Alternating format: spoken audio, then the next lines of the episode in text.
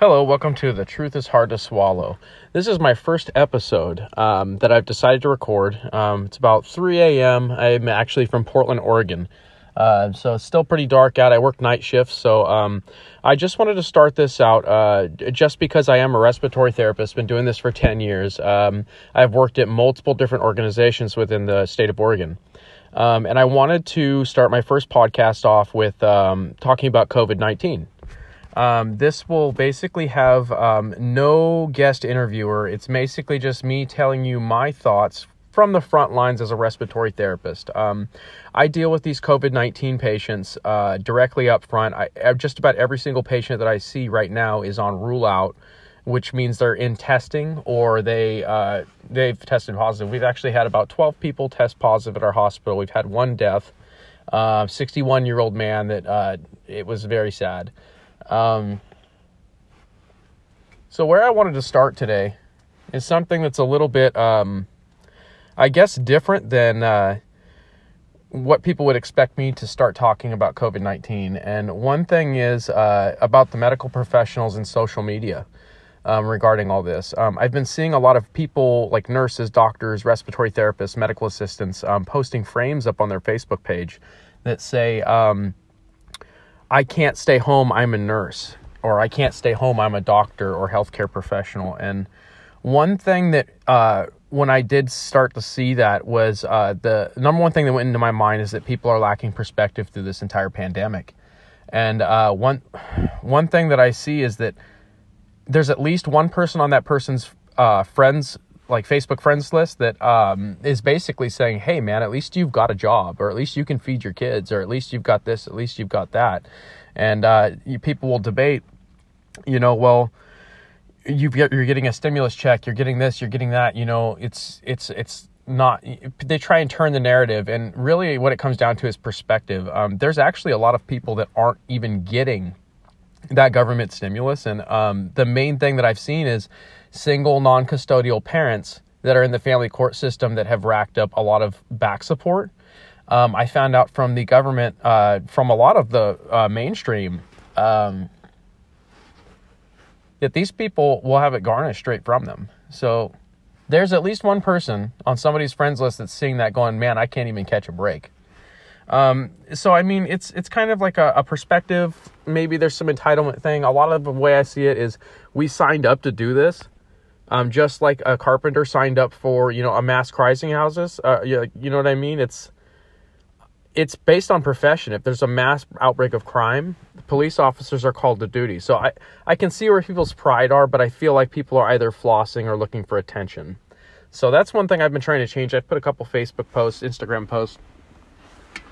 And I've seen people taking that off and making more unified messages, such as uh, united, we are all in this together, we'll all get over covid nineteen, something like that, or um, proud to be a healthcare worker, something like that that's not flossing or looking for some attention. I really respect that um, in people that have actually changed that.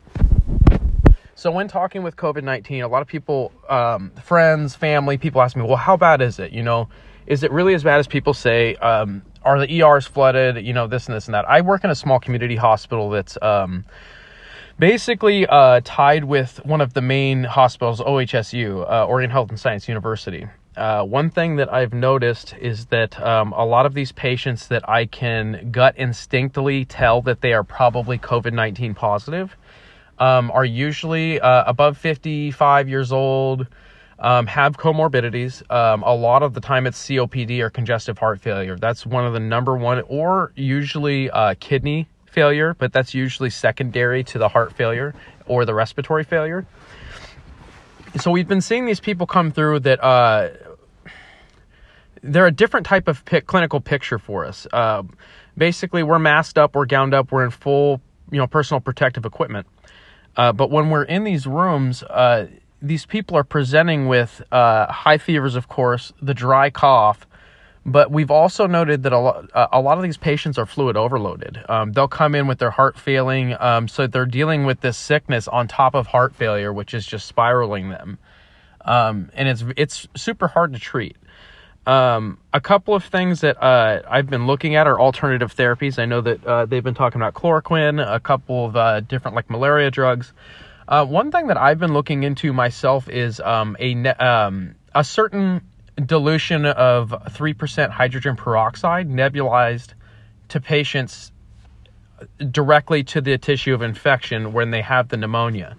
And one thing that is strikes me interesting about this is it's a way of not attacking the virus, but wiping the receptors and attacking the cells that they bind to, um, which is an interesting thing. I, I'm, there's not very much clear study on it. I've seen some YouTube videos with people that are asthmatics and have C O P D, that type of stuff, that um, have been using this therapy, actually. And there was a lady, I can't remember her name. I'll probably end up putting her uh, links in the um, description of the video.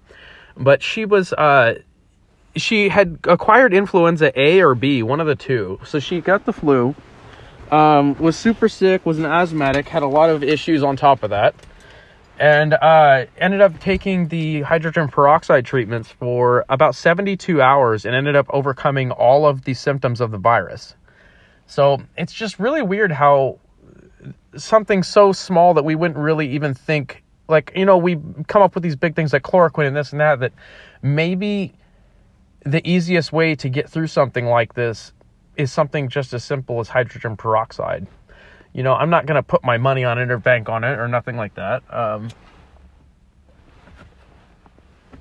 but I will say that I think there's a lot more to all of this that we don't understand.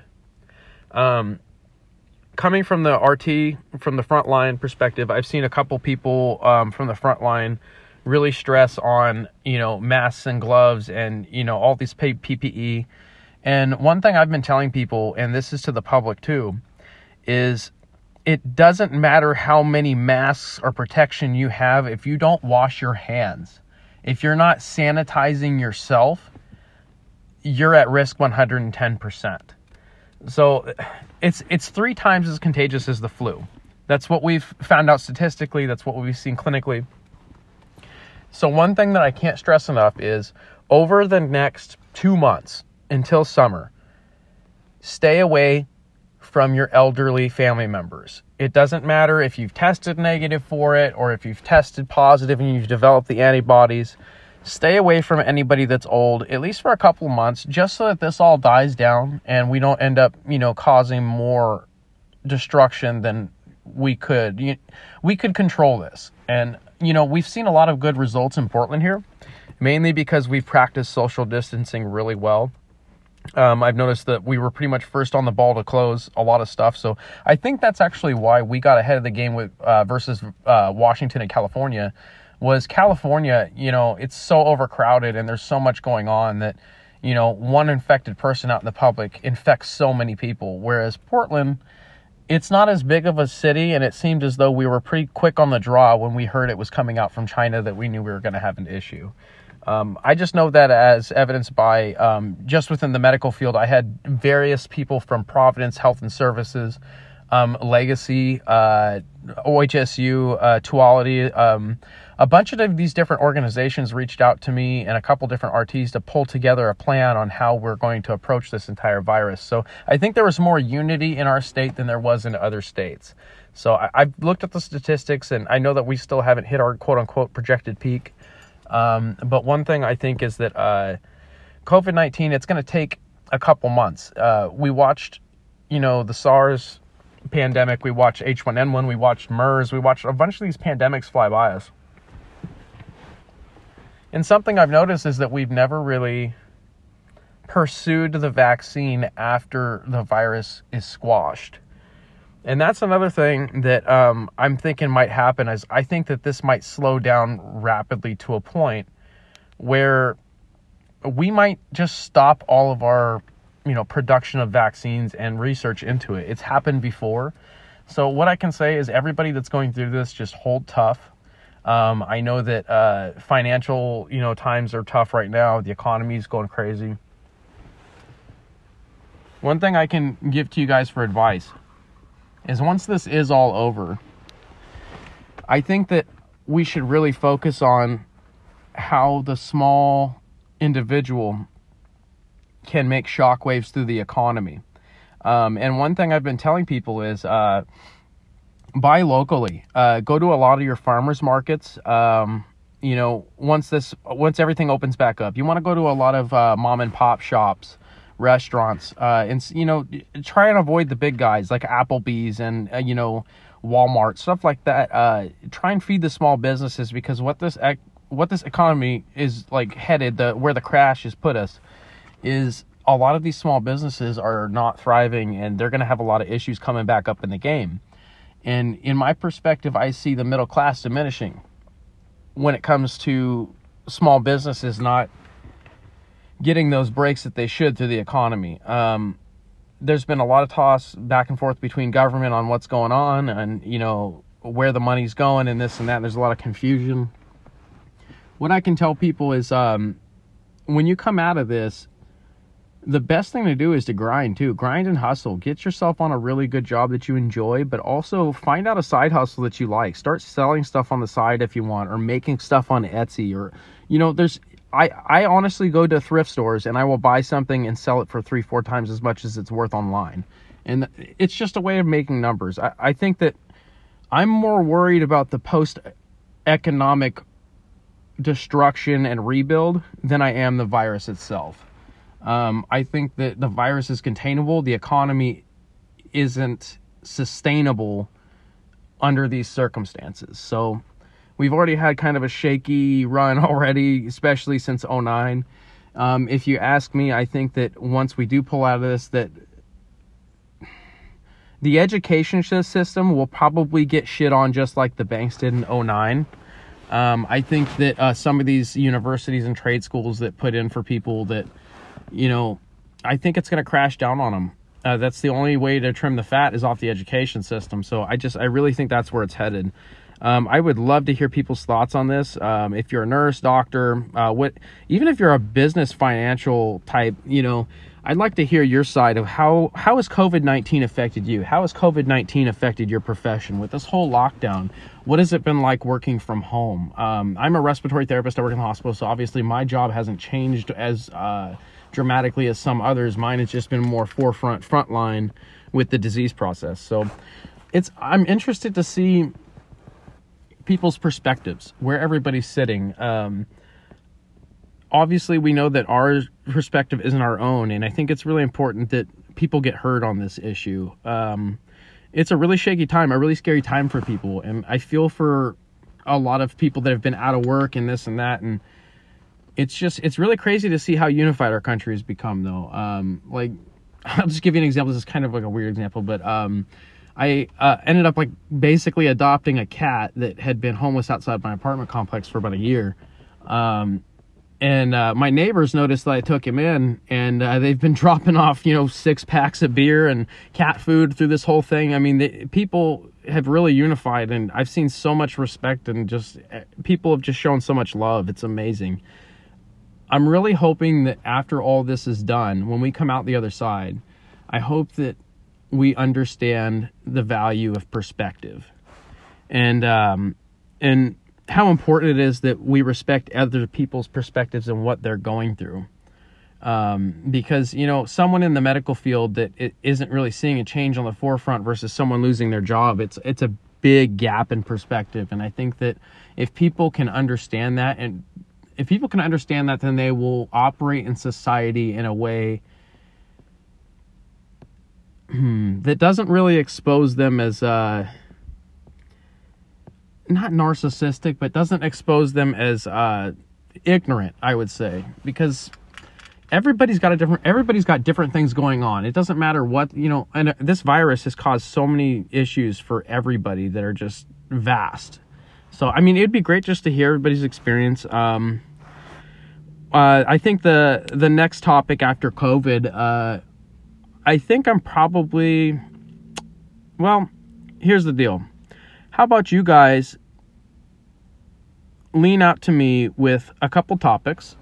You can email me. I can go ahead and phone you guys up over Anchor or however we do it. Um, and uh, I'd love to uh, start maybe talking about medical research. Um, let's see, what else could we talk about? We could talk about Tiger King. If anyone's got some, uh, some, uh, insight on if that, if he was really killed or what really happened, but if you guys want to go ahead and chime in on anything, I'm totally down to just spit down a, a podcast, fifteen, twenty minute session with you guys. Um, I'm trying to think if there's anything else I could give you about COVID nineteen uh, frontline. One thing I can tell you about the um, P P E shortage that uh, people are complaining about. Um, first off, people complain way too much. That's the first thing. The second thing is I think that our country handled the P P E shortage way, way too... Uh, mm, I think that our government actually handled it with no grace whatsoever. Personally, what I would have done, um, and I know this isn't me from a perspective of a judge of being, um, I'm more of just trying to put this out there as a realistic perspective. I would have taken all of the regular surgical masks out of every single healthcare institution, and I would have dispersed it to the public. Um, the reason is, is because we already have N ninety-fives, we have, uh, you know, ventilated helmets, we have goggles, we have three M duckbills, we have all of these really integrated masks that if we would have given all these regular procedure masks that are, you know, of low grade quality, medium grade quality, we could have handed them out to the public. Um, and that would have protected a lot of our um, uh, high risk populations. So, I mean, I think that we, we handle, we didn't handle it delicately enough. Um, Also, there's an issue with the government with how they haven't really restocked our emergency supply ever since MERS in twenty twelve. So there's a lot of factors that contribute to it. But I honestly think that, you know, uh, with our small businesses and big businesses stepping up, creating masks and ventilators, we should have out of the gate started masking the public. Um, and that's something I've done with a lot of people when we've discharged them, you know, even if they've had COVID nineteen or they've been in for something small and, you know, very minor. Um, when they're discharged and nursing is handing out their paperwork, as a respiratory therapist, I will go in there and give them their inhaler to go home with or whatever it may be, but I'll also provide them with a procedure mask to go home with. And I think it's really important to do that because these people are going straight from the hospital, from, you know, a high infection, you know, transmission environment to home and the general public. So to mask them for, you know, even two weeks if they're just wearing it out in public reduces the transmission risk to somebody else, but also reduces the transmission risk to them so they're not inhaling it.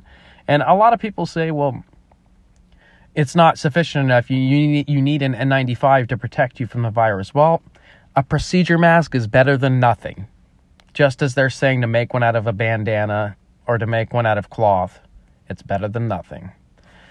So this is uh first episode on COVID nineteen. Why don't you uh, you guys send me your uh, your emails, contact information, and we'll get uh, get started on some interviews. All right, peace out.